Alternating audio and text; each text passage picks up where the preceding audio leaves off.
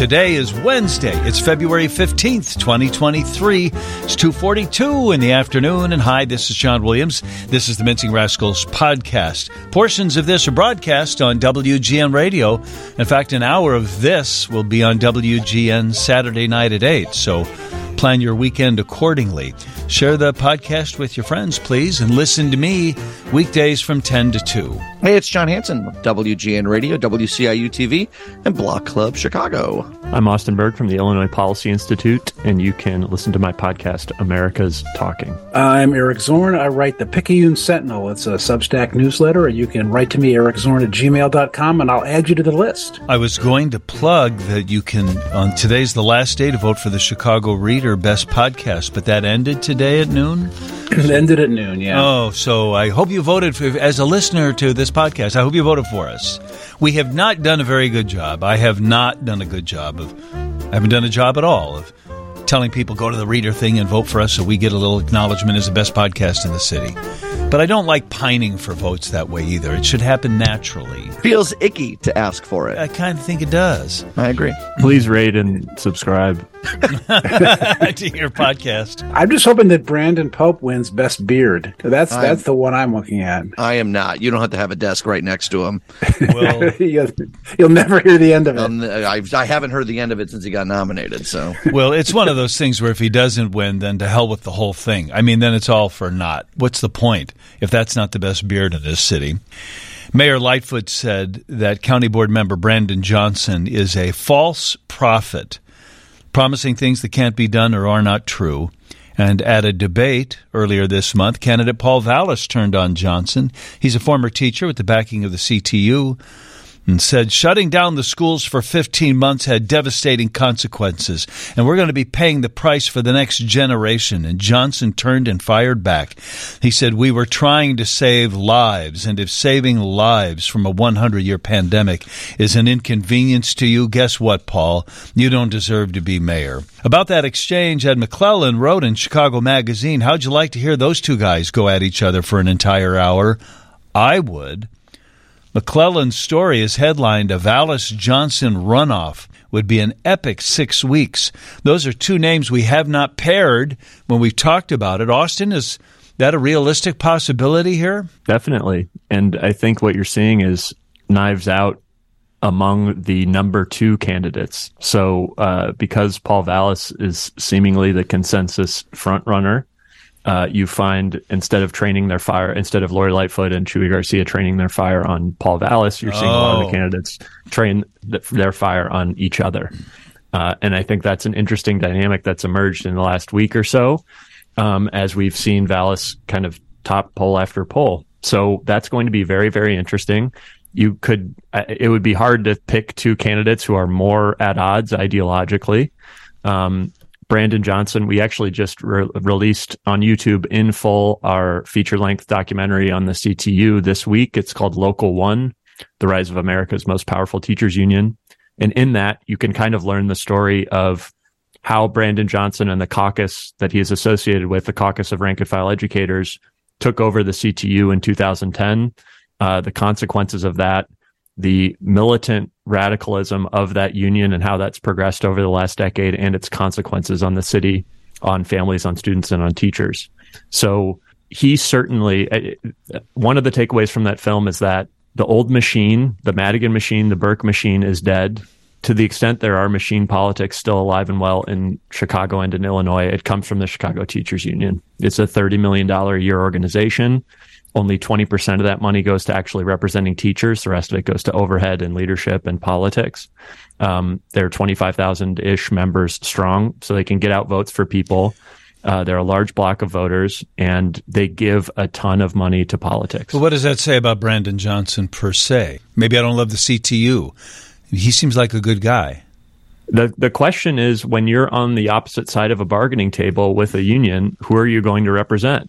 Your uh, employer for the last ten years, or you're you going to represent the that represents a very small minority uh, of the city of Chicago, or are you going to represent the best interests of the city and taxpayers? And I think when he he has ninety seven percent of his money coming from CTU and its affiliates or the SEIU. So you have unions spending a ton of money to get their person on the other side of the bargaining table with them. Well, I don't mean to be naive about this, but is it possible that outside of that relationship, he could be a competent mayor, a fair, good, honest mayor? That does that automatically disqualify him? You think, Austin, from the job? CTU takes policy positions, so you can judge his track record, and their record is over the last 10 years that CORE has been in charge of CTU. There's, they've led four strikes over 10 years. So upended the lives of hundreds of thousands of students and families across the city.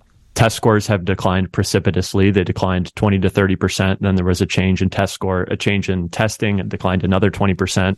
Right now you have 80% of kids in CPS not able to do, uh, not able to read at grade level. And I believe 85% are not able to, to do math at grade level. You see uh, CPS is the in the worst financial shape of really any school district in the country. It's junk rated, and that is in large part due to CTU's extraordinary power and the leadership of CTU, of which Brandon Johnson was a member. So I. Well, I think that record matters as well. Yeah, I mean, I, I w- I'm curious to know whether CTU or its representatives or people from the American Federation of Teachers eh, is going to have a response to this documentary which I watched, and I, I, I found it I found that to be missing some key elements, which is sort of the cause and effect that we're talking about here. Yes, there's been this rise of this more radical members of the union, but then to to, to automatically say, well, the reason is because this union is in charge, and, and these are the problems. I'm not really in a position. I'm not an expert on education policy, but but I do know that that you that the, the cause and effect link is not there for me. Was not there for me in, in watching this documentary. Uh, I urge people to watch it, make their own make their own decision, and I would also urge if anyone represents teachers unions out there to see if they could offer some sort of a contrary position on this because I, I, would like to know more about the contours of the debate that's going on. And and this this is a, a fine presentation of one side of this debate and Austin is a good spokesman for it. But but I would like to see more about about this debate. And the truth is that if Paul Vallas wins one of the two spots, or if Brandon Johnson wins, we're going to have that debate. Right now, we've, we've got a whole bunch of different debates going on. But if it's going to be Brandon Johnson versus Paul Vallas, this town for five weeks, I think it is between the two elections, or is it five or six weeks between the two elections? Is we're going to have that debate, and it's going to be it's going to be really interesting to follow.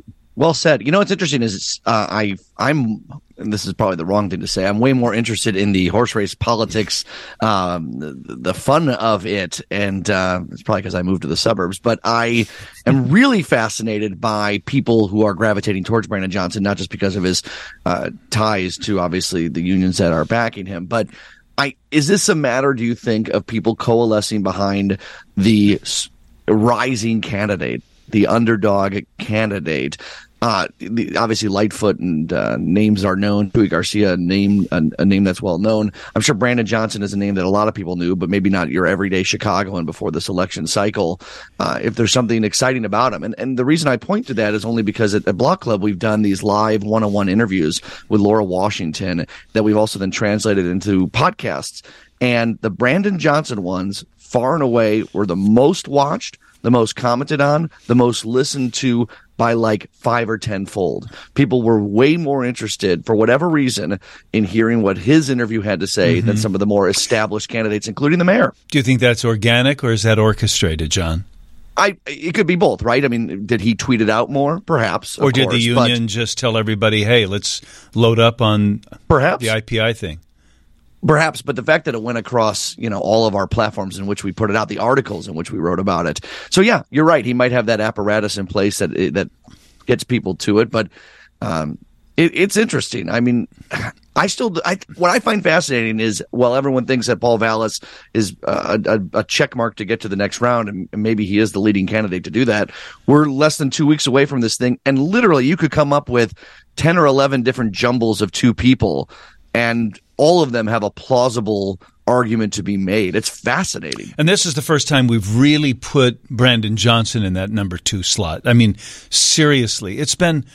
You just nodded your head and maybe. Well, I th- I don't think he's question necessarily in the number two slot. I think he's in the conversation. Well, fair among enough. maybe three Absolutely, people to do absolutely. that. But I mean, Yeah. the first tier has been Chuy Garcia, Paul Vallas, Lori Lightfoot. For a while, that's been almost inseparable from, or separated from the pack.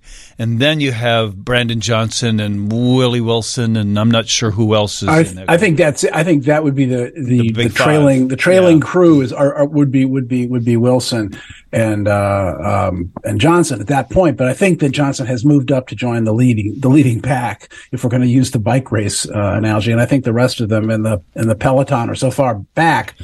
Uh, I don't I don't see like a Cam Buckner or an Alderman King breaking through at this point, or a, No. or a Ja'Mal Green. I, I just don't. I don't see the, the none, none of the polls, and and we don't know how to how much to trust all the various polls.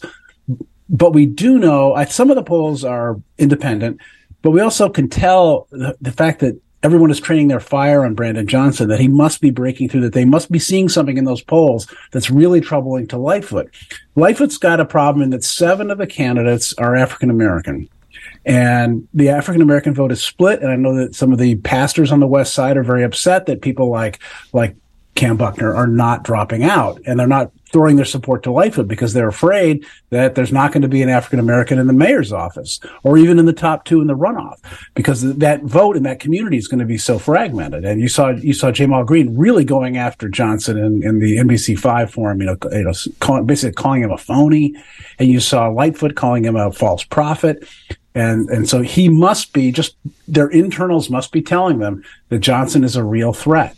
That his in his he is the most ra- radical liberal far left most progressive candidate out there. His his tax proposals and, and austin will probably give us give us chapter and verse on why those tax proposals are too radical for chicago and probably not going to do what he thinks they're going to do.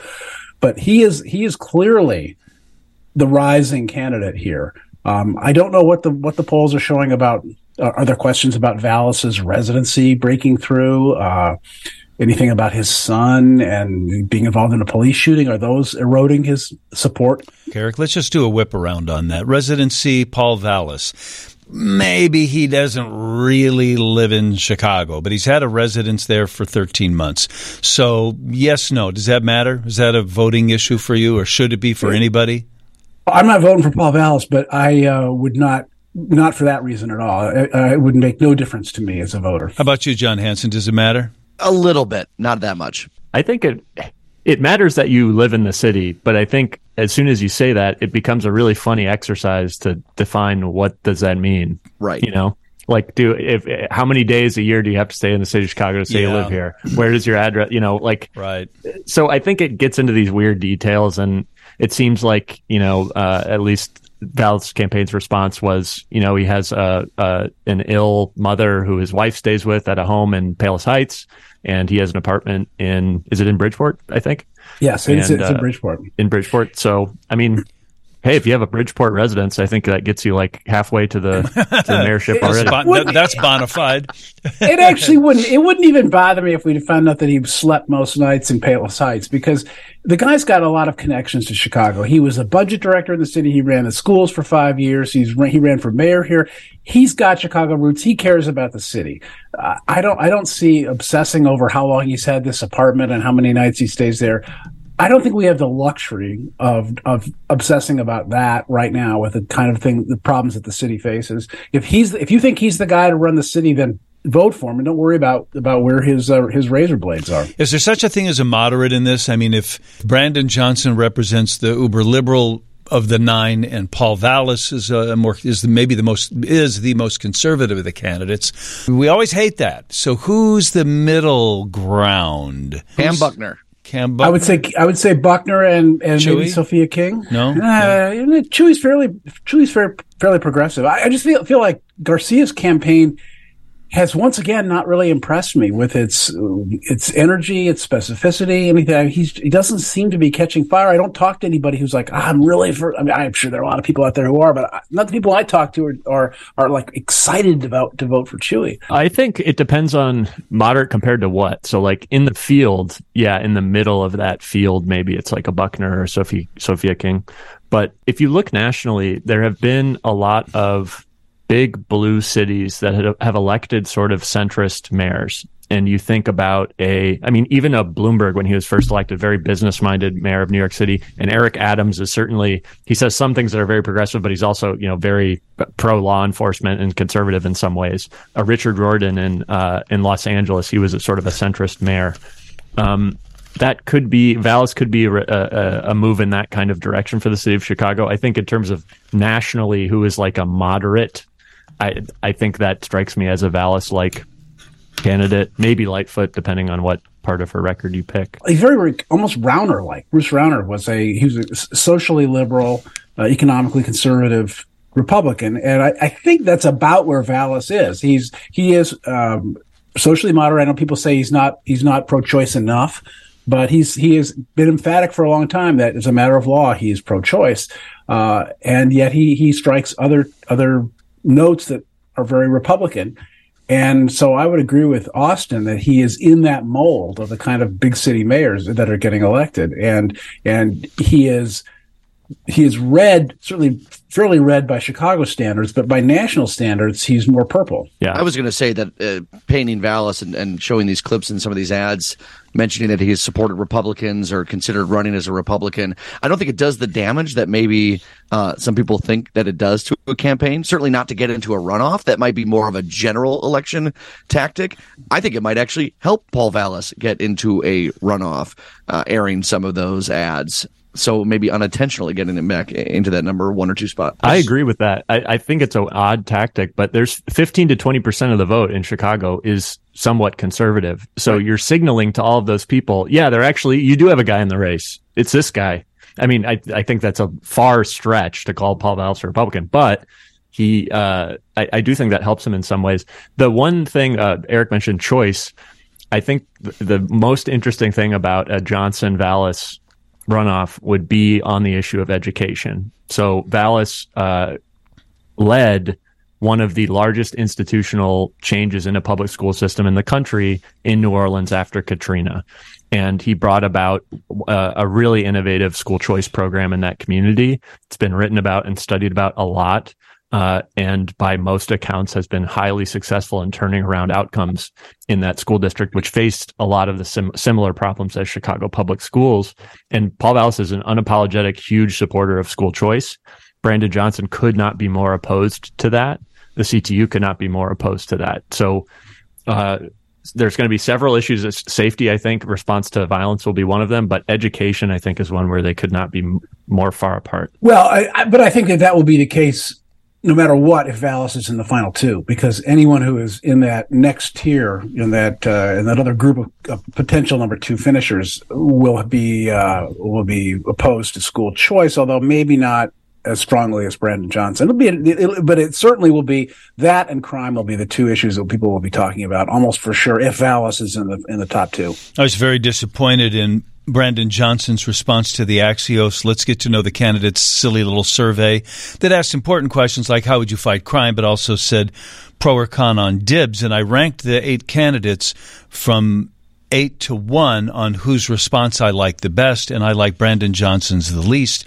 When asked pro or con on dibs, where you get to put lawn furniture in front of your shoveled out street to save a parking spot when it snows, they asked him pro or con on dibs, and his answer was, quote, I have a driveway. That's not the kind of leadership where you stake. I was inspired last week, Austin, when you said this is actually kind of good to see if somebody will take a position that they know is going to be unpopular. And either way, you're going to be unpopular, but don't dance around it. Stake out some ground. The only one that said con, that is, I am against the tradition of dibs in Chicago, was Roderick Sawyer. His answer was one word, con.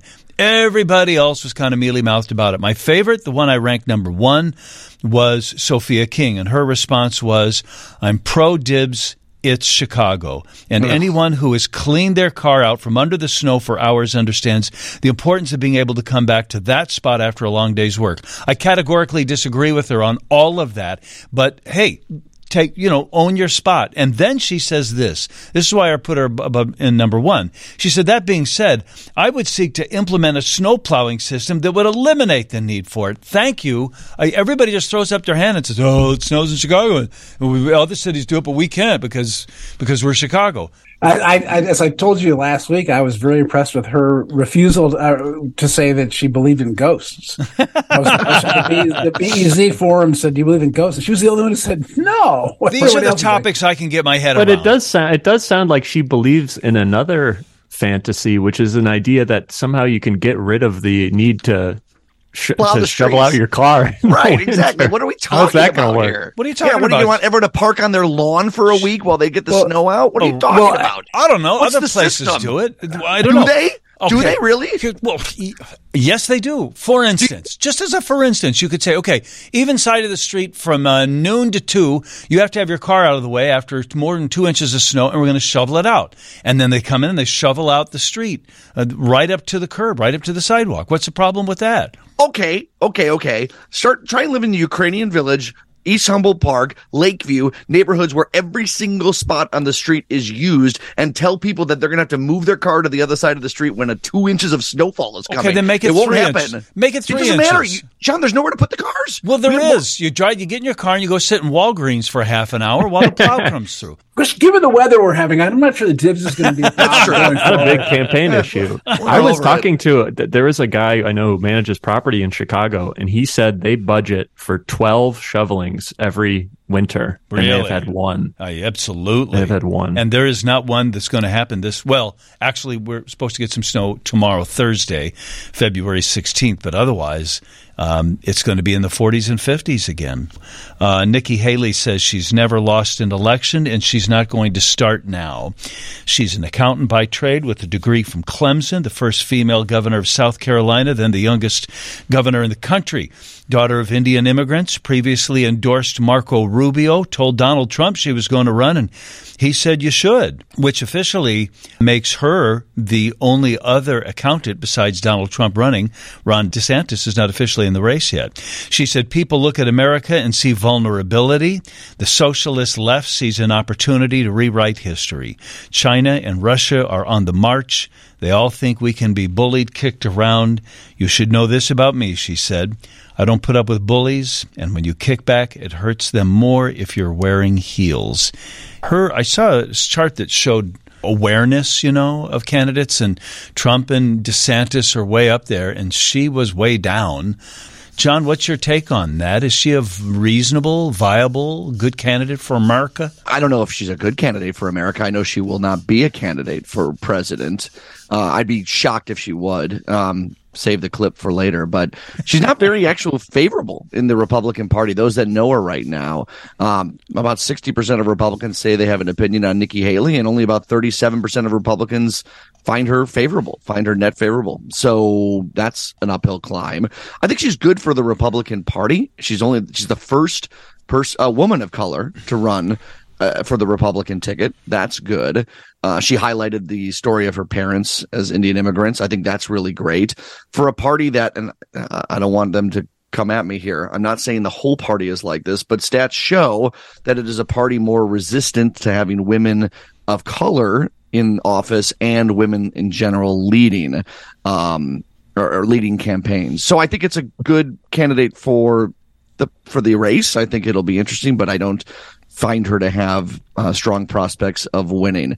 Um, I have the stats here, by the way. 2019 Pew survey: only 33% of Republicans and Republican leading independents believe there are too few women in politics. 79% of Democrats believe that, and 22% of Republicans say that men generally make better political leaders than women, compared to just four percent of Democrats. So, still, the vast majority of Republicans feel that um, women have a place in politics, but they definitely have a, a problem there. I'm rambling. I'll stop. No, I think those statistics are interesting. She's one of those Trump administration officials you know, UN secretary that I thought was an adult in the room, right? So I was glad that she was part of the Trump team. I didn't think she was a sycophant. I didn't think she was a crazy.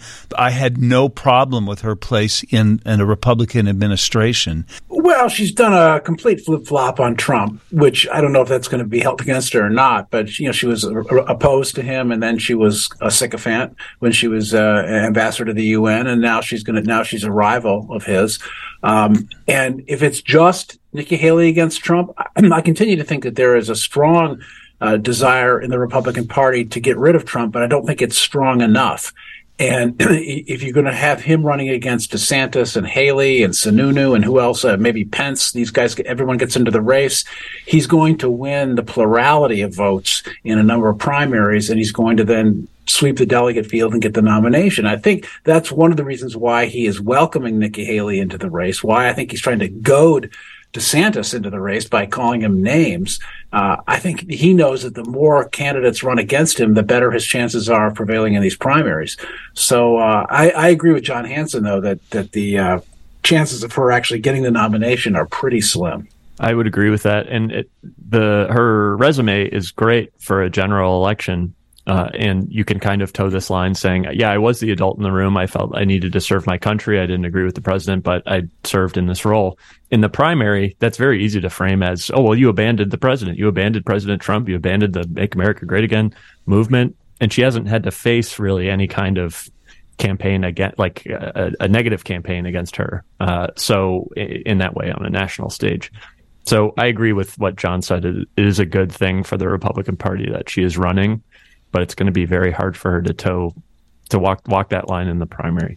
Can I also point out that Donald Trump has already attacked her here this morning in terms of uh, that she once said in an interview that uh, one of the reasons she ran for political office was because of inspiration from Hillary Clinton. So that has been pointed out. And in in the most incredible flip of I could never picture this. The former Republican president is calling out Nikki Haley for being open for entitlement reform. This is the 180 we've done on entitlement reform recently. That Donald Trump says that Nikki Haley isn't qualified because she was open to changing how Social Security works. We are in bizarro world, everybody.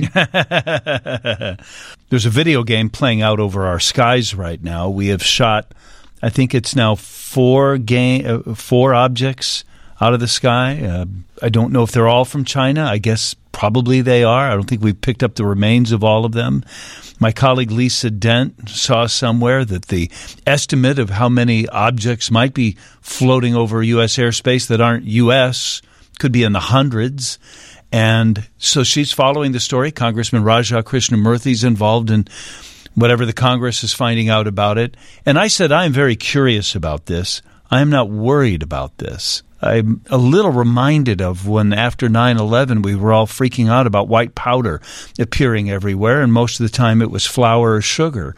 And almost always it was something benign like that. I feel that way about this. Uh, find out what it is. Uh, I don't care if we shoot them all out of the sky. I don't care if they're Canadian. If they're over our space, I think have at it.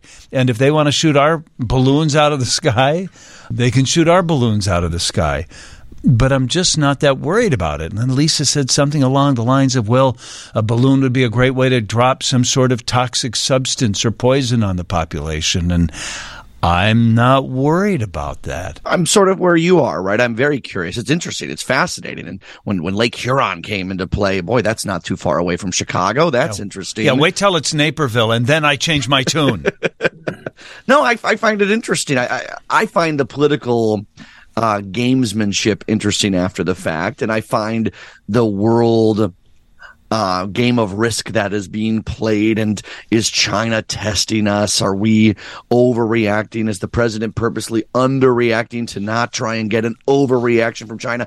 That I find interesting. I'm curious about all of it, but I don't think this moves the needle really anywhere in the relationship of some changing global force. I don't think this is China now rearing its teeth for a war that's coming in a year. But I'm kind of like you. I don't I don't worry about it day to day. I don't quite understand what value they have uh, are, are, getting out of these balloons that are uh, hovering at at such high altitudes they can't get from satellites, and they all have satellites going around all the time.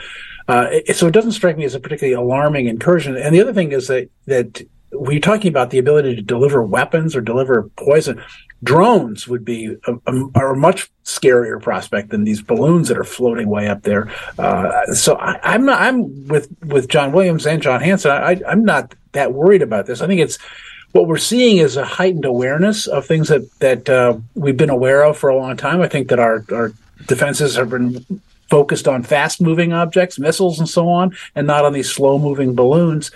And if these slow moving balloons were truly a threat, I think we would have we would have known that by now. Wall Street Journal had actually an interesting story about that this week in terms of altitude. And something I had no idea about is the fact that most nations, I think this is sort of a, you know, table stakes for international diplomacy. You own the airspace up to 60,000 feet above your country. And above that, commercial airliners cannot fly. Um, and so then the other uh, litmus test is above 330,000 feet where satellites are, nobody has a claim of sovereignty. But there's that middle space between 60,000 feet and 330,000 feet where kind of nobody has a norm about who's is, who, who has control or who doesn't. So I think as you see, one, I think we're just going to see more and more examples of this. And if it's, if it's a spy operation or not, I think you're going to find over the next few months, probably more and more and more instances of this. But there will have to be some kind of legislative or policy agreement on what is sovereign airspace above 60,000 feet. And I, I didn't even know that was an open question, but this has kind of uh, uh, revealed it as one. Is there any challenge to the idea that if something is up there at 70,000 feet, we can shoot it down if we want to? Are we going to get, are we going to violate some international norm if we do that? We don't it's not violating any anything but it's also not abiding by any kind of rule it seems like to me is what is kind of confusing. It's a real gray so, area. so so is this is this uh, actually written in international law or is it sort of like like the three mile limit off the coast or is it is it uh, just like you say a norm or a convention that people just have agreed to? There are a bunch of treaties that establish the fact that over 330,000 feet that is sovereign because all these spacefaring nations were like, well, we don't want to, we, we're in space. You guys don't worry about it. This is no man's land. We're going to have satellites up here, right? So China and the US and Russia all, all established that. Um, and then for 60,000 feet, I have no idea. It seems like a norm, uh, an, a long-standing international norm that maybe hasn't been. We are all huge nerds. This is the most boring panel for TV ever. If you were to put us four on to react to this stuff, everyone else is talking about what could be driving for this guy. We're like, well, let's look at the treaties here. It's cool. Who? What? I love it. It sounds I'm, like I'm we so could have a new a new society that's 65,000 feet above everybody else. yes. A colony of goes. people floating around out there with no rules, free sex, you know, whatever you what? want to do. Free sex. I'm just thinking about this. How much are you paying? Things have taken quite a turn here. John wanted us to amp it up, and I'm thinking of this Shangri La of no rules between 60 and 300,000 feet where anything goes. Anything goes. I find it interesting. I guess what I'm saying is, is like I like the nuanced conversation about this as opposed to what we see uh, from the talking heads on TV or the people that want to score political points. These are one of those examples, and I felt this way under the Trump administration, where the military like i don't I, I, don't want to abundantly just trust your military and not ever challenge anything they do but i think there's a world we need to live in that you trust some of these institutions because it's the only way we can function as a as a as a functioning democracy is to trust certain things. And one of the things i trust and i did it under president trump too was that military leaders kind of know what they're doing when it comes to this stuff. It reminds me a little bit of COVID, where you say, okay, oh, suddenly everybody, everybody became an epidemiologist. We were all experts on viruses. And now everybody has air quotes informed, no pun intended on air quotes, informed mm-hmm. opinions about uh, sovereign airspace and balloons and what we should be doing about them. We didn't even know there were any balloons up there. I'm with you, John. I defer to the administration of the military or whatever branch of our spy network says, here's how to handle something like this. Here's what we should do about it. And it is maybe the Chinese playing us. I mean, as much as this should be an argument about China and the United States, it's as much an argument between Democrats and Republicans. People pointing to the feckless administration and how we've got to get Joe Biden out there. This plays right into that hand. How clean are our hands in all this? How, we we are acting shocked and aggrieved that spying is going on in our country, but don't we have if, if, there's this airspace that we could occupy aren't we taking advantage of that around the world i, I hope so hope I would hope we were. Yeah, absolutely. Uh, and, and I, I, don't know that we can that we can rush right to the fainting couch over this. We have to we have to we have to deal with it. But I don't I don't know that there can be this this sense of like this has been a, a this is a violation. This is a terrible thing that's happening. We just have to protect ourselves from it. Well, I welcome the Chinese to shoot ours out of the sky too, unless we got Scott Powers' cousin up there or something. I say if we've got a satellite and it's a weather balloon or a thing with cameras, knock it out of the sky. Um, Not powers, though. That's a deep cut there. wow. I don't want them shooting our satellites. I mean, I don't want any more space debris floating around Earth someday going to run into the space station, so I worry about that.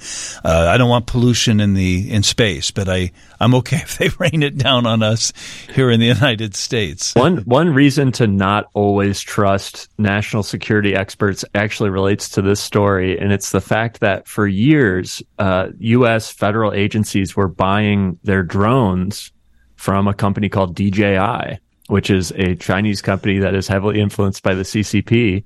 So we had federal programs paying for drones that have video footage that gets uploaded to the cloud. Really? To a company like owned by the CCP. So, you know, like someone wasn't minding the store on that probably for a few years. So there was a big, uh, I think that might have been Wall Street Journal again, a big investigation into that. And now there is, you know, a moratorium on purchasing those things from a company like that. But that's what much better data and much closer to the ground than these balloons. Uh, by the way, guys, Jack Heinrich, who's producing the Mincing Rascals podcast today, just handed me this. The Chicago Bears have announced today that they have closed on a $197 million purchase of the shuttered 326 acre Arlington Park property, a milestone in the charter NFL franchise's long sought city to suburbs relocation. The Bears cautioned that the land buy does not mean their vision for a $5 billion redevelopment of the shuttered racetrack site, highlighted by a domed stadium, is a done deal. I think it'd be bigger news if they didn't close on it, right? If you have this agreement in place to buy something and it never closes, that uh, would ah. be a development to me. Well, well just, if, that, that's what's happening with the casino, I believe. There's a very that's that's a been a, a really difficult thing. Bally's trying to buy that from Alden Global Capital, which we've talked about before. But yes, I, I agree, John, that. Well, if this is a game of chicken with Chicago over the soldier over Soldier Field, it seems like the Bears have just thrown the steering wheel out the window. I, I, mean, I think they're going. I think that they have seen these these mega stadiums, the where, where the Super Bowl was played, and L, and the uh, stadium in L.A. and places, and they're thinking we got it. We can't do that at our at our little lakefront Soldier Field. We have to go to a, a bigger complex. How does anyone and, watching that stuff not want that? Like, I don't really get how people watching the Super Bowl and seeing how cool that stadium looks, despite its grass problems that actually reminded me of Soldier Field. Yeah. But yeah. how can someone not look at something like that and say, we don't want that here? Right. And that's, this is the only way you're going to get that. Well, I think people want it here. The question is, do you want it on the lakefront or in the city of Chicago, or do you want it in Arlington Heights?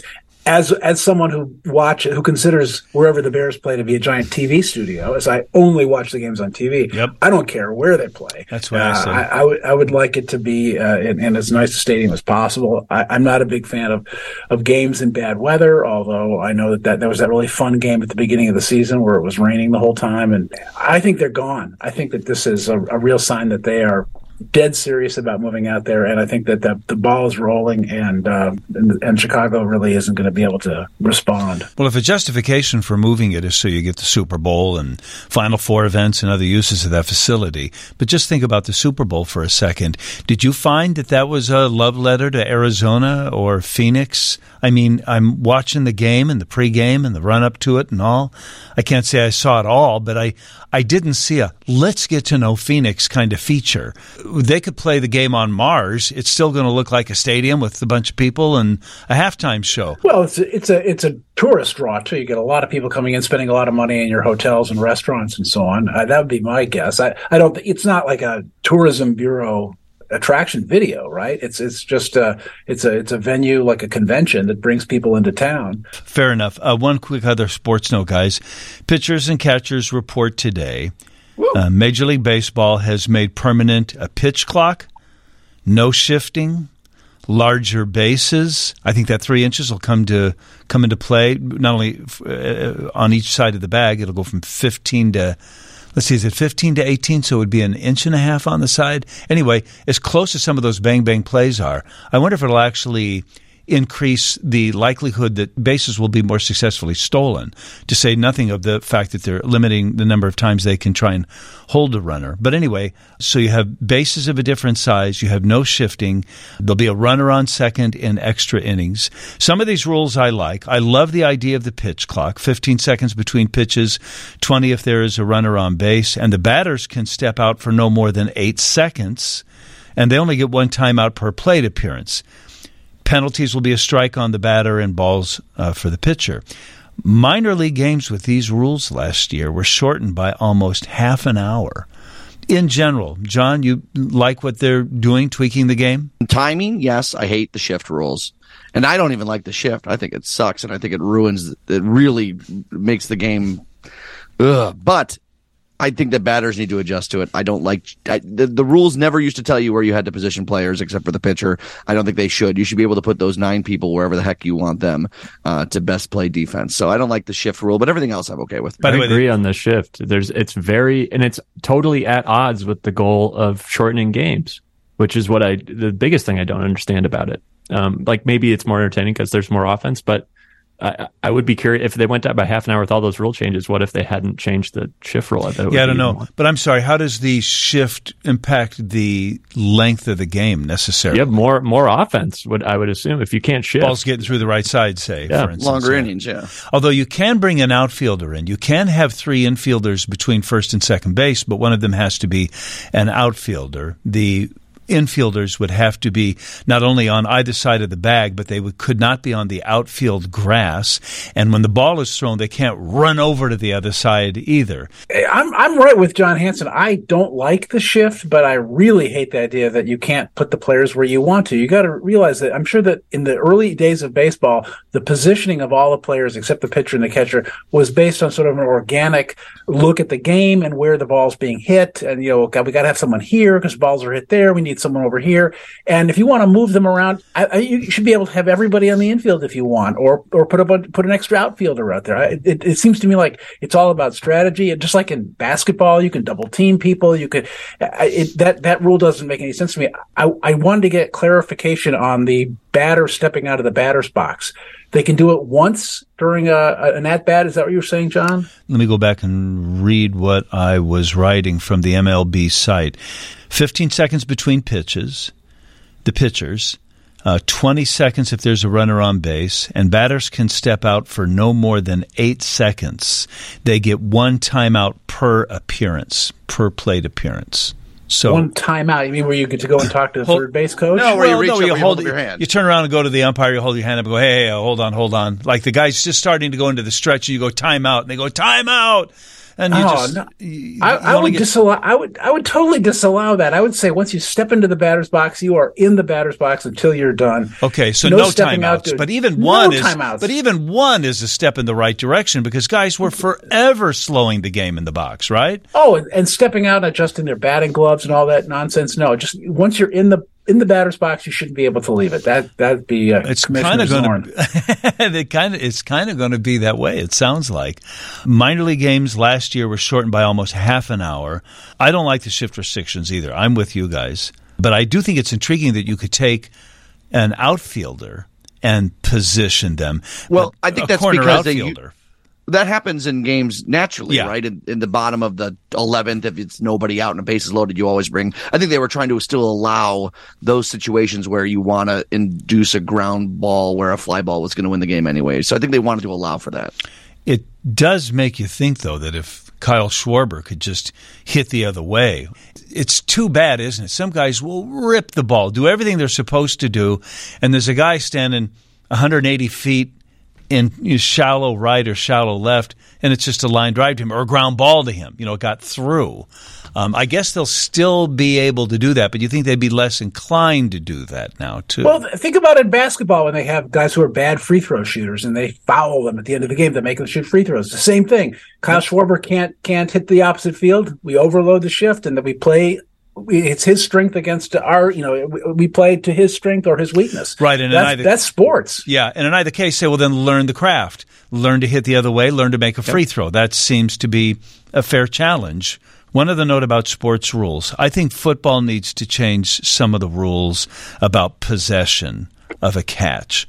The football, if everybody watching, I don't know how they're going to do it, but they just go, let's ask America. And everybody will vote with the app and they go, it's a catch. I think they've made too many rules on it, right? It's like it's almost I- I- too descriptive. it was the you would have these like erudite philosophical debates for like 15 minutes during the Super Bowl about what constitutes possession Yeah. and the, the amount of steps. I thought it was it was really annoying.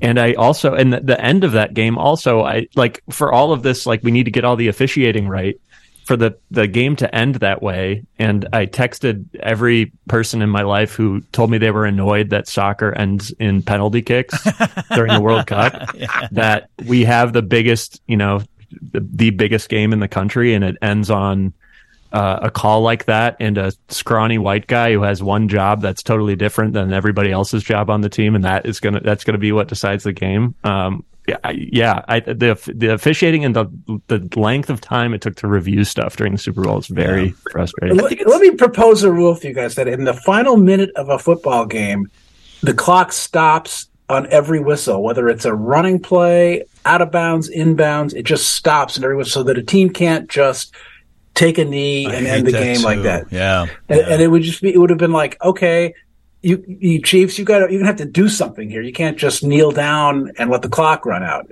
Uh, and if you just did that in the final minute, maybe you could then adjust, make the game the shorter by saying in the first five minutes of each quarter, the clock uh, runs con- runs constantly, something like that, so that the game's still the same length. But but I really don't like that at the end of the game that a team can just can just uh, fall on the ball, Run out the it- clock. Yeah. run out the clock. I, I I don't like it, and and Austin was right. He didn't he didn't text me, but I would have deserved it if I'd gotten a text from him about that because I feel that way about soccer as well. Do you agree with this that the officials actually got it right? It's the rules that are wrong. That that that was what I was hearing also. That some of these receptions where then the fumble is recovered after the reception, or the guy had the ball, took three steps, went out of bounds. They said he didn't possess the ball long enough in Right. bounds, and that's just such a load of crap. But those are the rules that the NFL has created for the officials. Right. I think it should just be the Potter Stewart rule where you know it when you see it. what a catch is, right? Yeah, right. I know. I know. Like I- that's a catch. Okay, the nose of the football creeped out while he was going to the ground out of bounds, but everyone watching it, that was a catch. Just call it a catch. Austin, you got to exit this silly little podcast, don't you? Just as we were getting going, too. What a shame because we're, we're we're really getting into some good stuff here. Thank you, Austin Berg. Thank you. Okay, See you guys. there he goes. Yeah. Yeah, that was um, one point that gets lost in all of this too. Though back to the Super Bowl is that if they had not called that penalty, it would have been an incomplete pass. They still would have had a thirty-something yard field goal. I mean, the outcome of the game is still probably the Chiefs win. How much time was left when that happened? Was it a minute and a half still left? Uh, I think it, I'm not exact. I think it was like uh, it might have been less than a minute. Jack, do you know Oh, off the top of your head? They they would have had the ball back and, Right. and maybe 30, 40, 60 seconds, which I don't know. In the NFL, sometimes crazy things can happen. And all- they would have had to do is get in position for a field goal Field too. goal. I mean, I, I was I, w- w- as soon as that pass went way out of bounds. I mean, I thought that that was. I mean, they couldn't. Have, it couldn't have been pass interference because if it, they couldn't have called that because that pass was not catchable that Mahomes threw. Uh, it was holding, which is a different a different situation. And then maybe the Yeah. referee was saying, "Well, if they hadn't held him, would the whole thing think I'm- call? The holding call was was was legit, but it didn't affect the play." I, I don't. I, I mean, I don't. It just ah, wasn't. It wasn't. Well, I mean, it just wasn't that bad a hold. I'm sorry, No, a hold no, is I a hold. A hold is a hold, but it, but it, it, I think that they should have. Yeah, they, I, I think you keep the flag in your pocket on, on a play like that. You let them kick a field goal, and you and you let the Eagles have a minute to try to get in field goal range. Maybe you have an overtime Super Bowl, and I think it's a much more exciting way to finish the game than than this kneeling down for a minute and then kicking the field goal. And it was very anticlimactic. It was a terrific game up until then, and the last minute stunk. So the defender said, Well, I held. And Yeah. a lot of people are pointing to that as determinant, and I don't think it is because his opinion is not the opinion that matters. If he had said, I didn't hold, would it therefore not be a hold? It's different when he in fact says, Yes, I committed the crime. But there's so much contact that is allowed. Maybe the official could have looked at what happened and said, um, In fact, what you did, I do not believe was holding. I don't think that that was a hold. And then his opinion would have been wrong.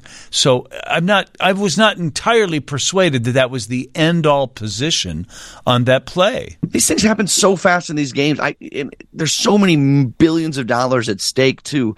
I am just amazed that these officials still want to do these jobs. yeah, right. I mean, like that's a that's a subjective call. Maybe that's why there are so many rules about catches or non-catches because at least it takes it out of the the subjectivity of the referees to have to make that call. You mean uh, where they go look at the instant replay? Right, because obviously holding is subjective, pass interference is subjective, although I think you can challenge that or someone can challenge pass interference now, but like these subjective calls, man, I mean they they they matter they make billions of dollars swing in one direction or the other and I I I, I pity and and or I, I feel bad for the refs who got to do it. Well, the easiest one to fix is a reception. if to the naked eye in real time it looks like a catch, and then you see in replay from 30 different angles that while he always possessed the ball, it was moving along his body while he did it. Give the man a, a catch for crying out loud. and I know I said this earlier and agreed with you, but think about it, John. If they, that's what the, that's what we did with the defensive holding call. You know, you looked at it from 30 different angles and all those things. You said, oh, maybe not, maybe so. And now we're all talking about it like it was the ref's fault. They would do the same thing with the reception or not, because you'd look at it from all those angles. You say, well, that ball did touch the ground. Maybe I've changed my tune here because now that they have all these rules set up, it at least gives the referee some cover. Like, hey, that ball touched the ground. I don't know where I stand on this anymore. we better end before I, we better end before I think Nikki Haley's going to become president. So. Yeah. Let's move on to golf. So I think the rules. All right, that's all the time. I we got. I got, I got, I got suggestions to change rules of every sport. I know you do. Me, I, I'm, I'm always like, I'm always improving the game. So Erica specializes in making a mountain out of a molehill where everybody is going along just fine. Eric says, no, wait a minute. What was the thing that you had in your Picayune Sentinel that that was an example of recently, Eric? Oh, was it the movie theater thing? Although that actually is a good fight about whether or not you should have a kind of price gradient based on where the seat is in the movie That's a theater. good idea. Uh, you like that idea, John? Yeah, I don't see why not. We do that everywhere else with every other thing. Why are movies so sacrilegious that you would chart that it's bad to charge more for the middle seat or something like that? I think that makes total sense. sacrilegious? You mean, you mean Sacrosanct? Sacrosanct? Yeah, that's exactly what I meant. Thank you. Sacrilegious is free sex in outer space that uh, John Williams wants. John Hansen, Eric Zorn, Austin Berg, Jack Heinrich is producing the podcast this week along with Ben Anderson. Pete Zimmerman is off. I'm John Williams, and we'll drop another podcast on you next week. That was fun, guys. That was good. Glad I could join again. yes, I'm really glad. I'm, I'm really glad too. Took a vacation week to be able to jump on. Yeah, really? Yeah. You're off this week entirely? All your assignments? I'm off from TV, radio. Your Money Matters is with Hawks. We only had Monday, Thursday, so Mary was cool with me just doing it from up here. And no home games? You're not out on the uh, ice? no home games for this week, and uh, it was just a nice chance to get away. Subscribe to the Mincing Rascals podcast on iTunes or the Google Play Music Store. You can now also follow us on Spotify, or you can keep listening online at WGNradio.com.